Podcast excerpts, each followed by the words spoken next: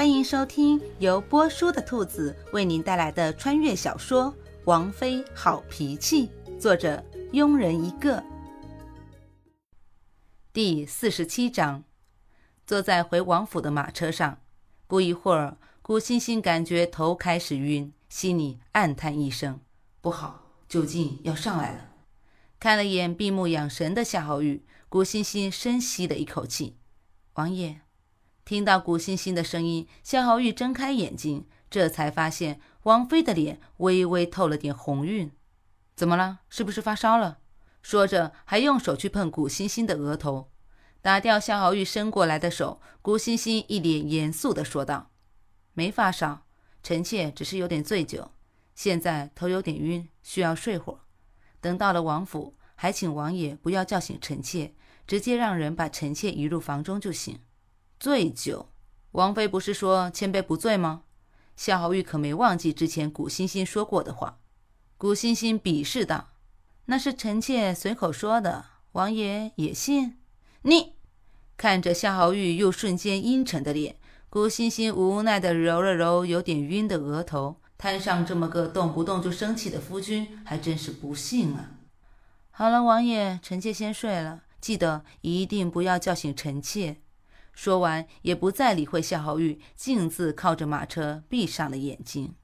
一路上，夏侯玉盯着古欣欣越来越红的脸，由原来的生气变成了担心，伸手放在古欣欣的额头上，感受到灼人的温度，眼里的担心愈加明显。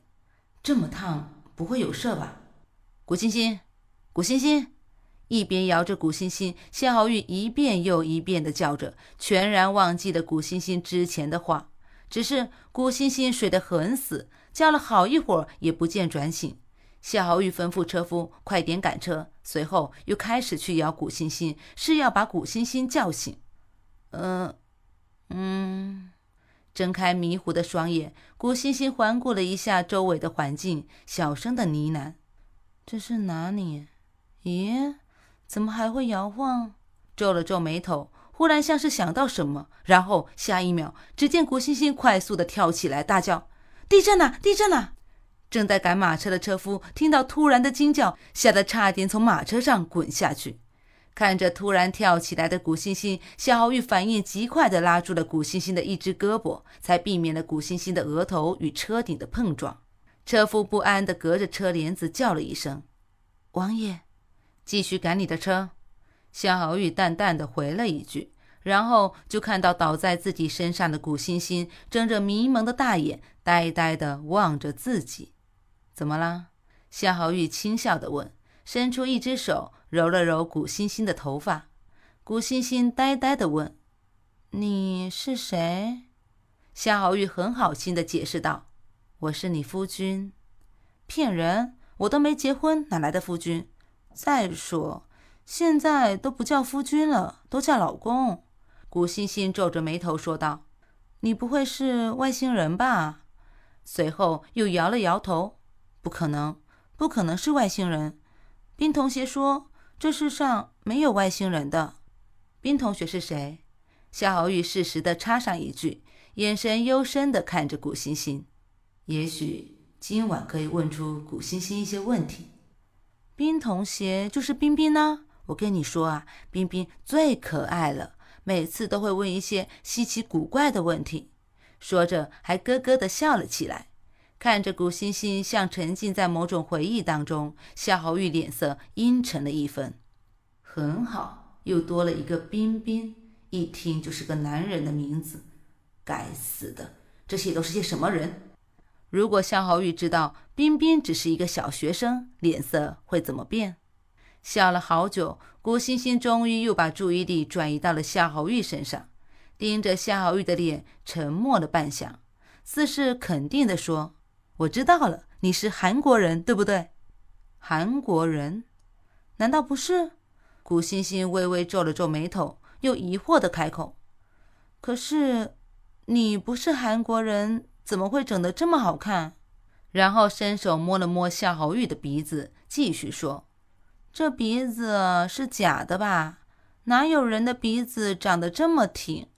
还有这眼睛，这双眼皮是割出来的吧？嗯，有钱人就是不一样。看着放在自己脸上任意揉捏的手，夏侯玉强忍着怒气，扯出一抹僵硬的笑，又哄道：“星星乖，告诉我，冰冰是谁？韩国人又是什么？”“哼，我不告诉你。长得帅的男人都不是好东西。你是坏人，我就不告诉你。”古欣欣奸笑着说，同时捏着夏侯玉鼻子的手一用力。痛得夏侯玉赶紧打掉古欣欣的手，双眼通红的瞪着古欣欣，低吼道：“古欣欣，你故意的！大叔，你真凶，小心讨不到老婆。”古欣欣不以为意的笑着说：“大叔，敢叫本王大叔？古欣欣，你是不是找死？信不信本王现在就掐死你？”车夫颤巍巍的开口：“王爷到了，你给本王下来。”说着，拽着古欣欣的手就往外拽。王府外，管家和小花看到脸色阴沉的王爷粗鲁地拽着王妃的手，都不明所以。而这边，古欣欣被拽下车后，看了看王府的大门和面前的几个人，疑惑地问：“这是哪里呀？你们是谁？咦，怎么穿着古代的衣服？你们拍戏啊？”听着古欣欣的胡言乱语，小花赶紧上前搀着古欣欣，一脸担忧地问：“小姐，你怎么了？这是誉王府啊，我是小花呀。”小花，暖春里的小花。古欣欣打量着小花，然后皱了皱眉头：“可是我明明记得小花是个孩子啊，你怎么长这么大？好像长得也不一样。”王妃喝醉了，先扶王妃进去。夏侯玉阴沉的开口。然后和小花一左一右的搀着古欣欣向府内走去，看着身边一左一右两个人，古欣欣奋力地挣扎着，口中还大喊着：“你们是谁？你们放开我！我要回家！”小姐，这就是你的家啊！小花劝说着：“小姐不会喝了酒连自己家都不认识了吧？”“不是，不是，我家不在这里，我要回家！你们这群坏人，我要报警抓你们！”边说还用力的挣扎。虽然古欣欣平时力气不大，但喝了酒之后力气大增，对着夏侯玉和小花拳打脚踢的。最后无奈，夏侯玉命令小花把古欣欣松开，想看看王妃到底想回哪去。把王妃松开。王爷，可能王妃想回将军府了。管家说道。